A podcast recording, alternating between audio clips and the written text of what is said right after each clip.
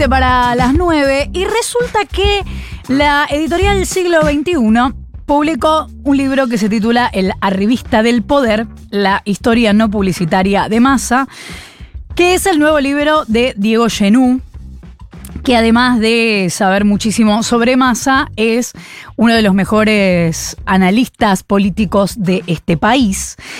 Y mm, acá lo que sucede en este programa es que reemplazamos miembros del programa, del cuadro que sea, ni hablar si son de River Plate, por integrantes de River Plate, tu grato nombre. Y se me ocurre que él debe saber algo que hasta ahora nadie me supo responder, que es quién está puntero en la tabla del campeonato local, cosa que no sé. Buen día, Diego Genú, ¿cómo te va? Buen día, Flor, ¿cómo andás? ¿Qué, sabes de la tabla? ¿Me puedes decir? Yo sé que no es tu tema, pero. Ayer me, fui, ayer me fui de la cancha alrededor de 10 y media y era River, no sé. Ah, River era puntero.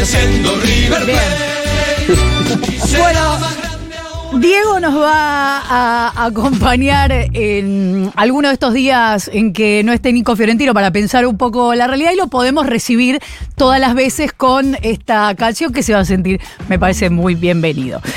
¿Cómo estás, Dieguito? Bien, bien, bien. ¿Vos cómo andás? Yo muy, bien, acá em, tratando de pensar un poco qué onda esto que está pasando.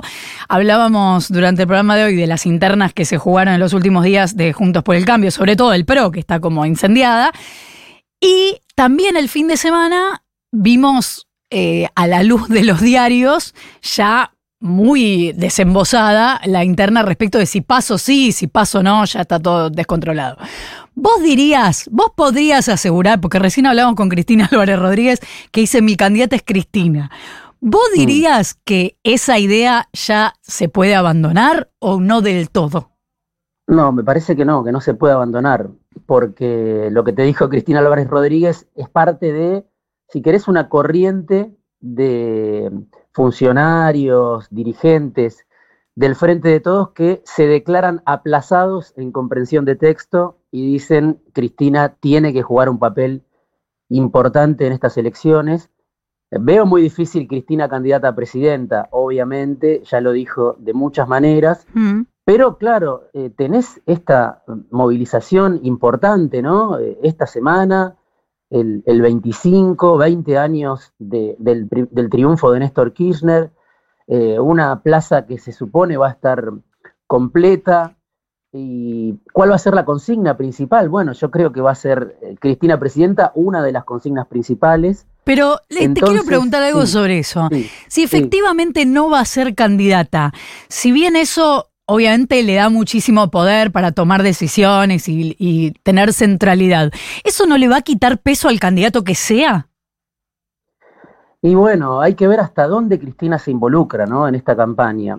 Hay mucho todavía por, por definir, no queda tanto tiempo, ¿no? Tenemos casi un mes después de la plaza para que se resuelva todo ese enigma, eh, pero es central. Uno, si Cristina va a ser candidata a algo que pareciera que no lo dijo de mil maneras, pero uno habla con dirigentes, como recién hablaron ustedes, yo también hablo en privado y te dicen, no, Cristina tiene que estar, y algunos hasta muestran cierta desilusión, cierto enojo, porque no conciben la política, ¿no? Hay que pensar que si es así como dice Cristina, se está cerrando una etapa, eh, no sé si de 20 años, pero de muchos años donde siempre Néstor primero, Cristina después, eh, Máximo puede ocupar ese lugar. Bueno, son todas eh, interrogantes que, que todavía están sin respuesta. Y si Cristina no es candidata a nada, como acaba de decir la semana pasada en C5N, bueno, ahí tenés que pensar, ¿va a querer jugar con un candidato propio, alguien que represente con, con nitidez, con la mayor fidelidad posible lo que es el kirchnerismo? Pienso en Guado de Pedro, pienso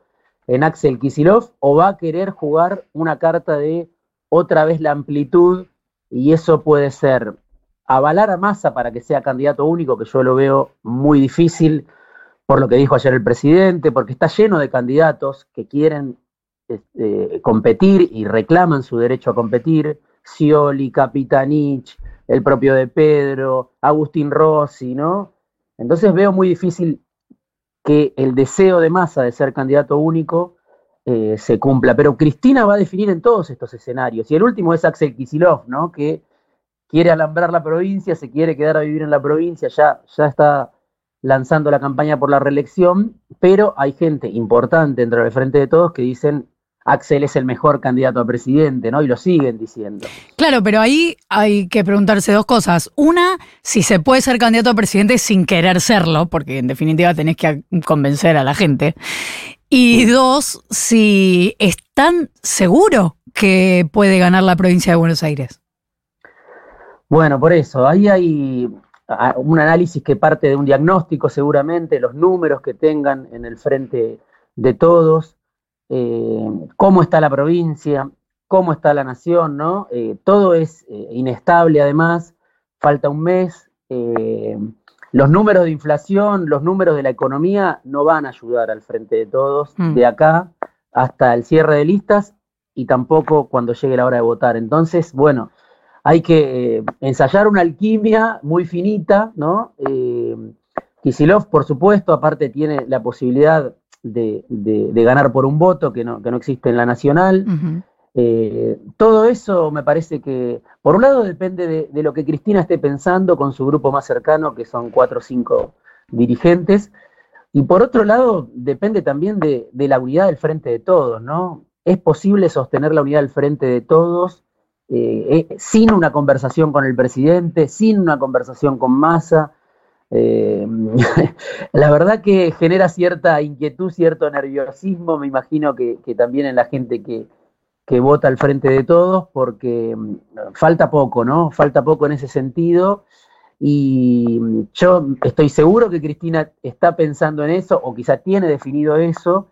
El problema es que el Frente de Todos es heterogéneo y aunque ella sea la, dueña de la mayor parte de los votos, eh, tiene que pensar no solo en, en cómo puede salir ella de este laberinto, sino también cómo puede sumar al resto eh, del frente de todos. La, la, digamos, el vínculo con Sergio Massa, eso está fuera de duda, ¿no? Hoy son mm. dos pilares del frente de todos, esa relación Massa-Cristina, el Senado, el Ministerio de Economía, pero bueno, no es lo único en el frente de todos. Entonces, eh, es importante, pienso yo, si se quiere mantener unido todo lo que está hoy dentro del frente de todos, eh, que haya algún tipo de conversación, entendimiento.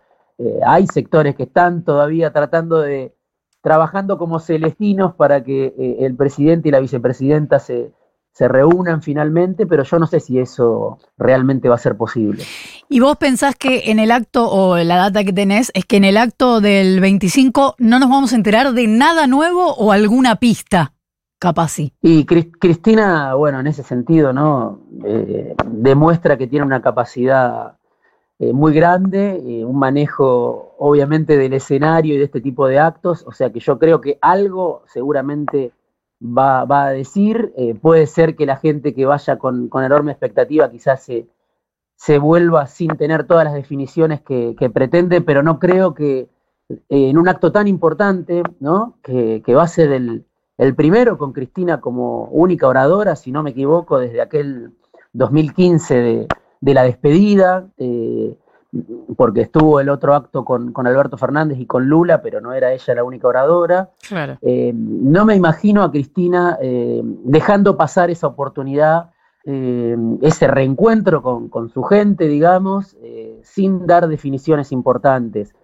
seguramente pienso yo que las va a dar, las da siempre eh, cada vez que, tiene alguna de sus intervenciones, los actos que, venimos viendo, las, llamadas clases magistrales, pero esta obviamente no tiene comparación, ¿no? Por ser 20 años del triunfo de Néstor Kirchner y por, por, el escenario de incertidumbre, si querés, que, se abrió, ¿no? Eh, esta experiencia del Frente de Todos, eh, está muy claro que, que no salió como se, como se esperaba y hay, hay, por supuesto, enormes interrogantes de cara a lo que viene. ¿Cómo va a ser el kirchnerismo que viene, no? Mm. El kirchnerismo que viene sin Cristina, sin Cristina en la boleta, bueno, eso cambia por completo con respecto a lo que fue la historia de las dos décadas anteriores. ¿Cómo va a ser el peronismo también sin Cristina, no? Sin Cristina en la boleta. Bueno, todo eso eh, está en este momento sin, sin, sin respuestas claras y me parece que ella sabe que todavía sigue siendo la conductora de un espacio importante de la política y, seguramente va a ofrecer definiciones, indicios, signos de cómo piensa ella, porque no se va a dedicar a cuidar los nietos tampoco, me parece, hmm. según lo dijo más de una vez, ¿no? Y bueno, hablemos el lunes que viene ya literalmente con el diario del lunes para ver qué fue lo que sucedió en este acto y las consecuencias.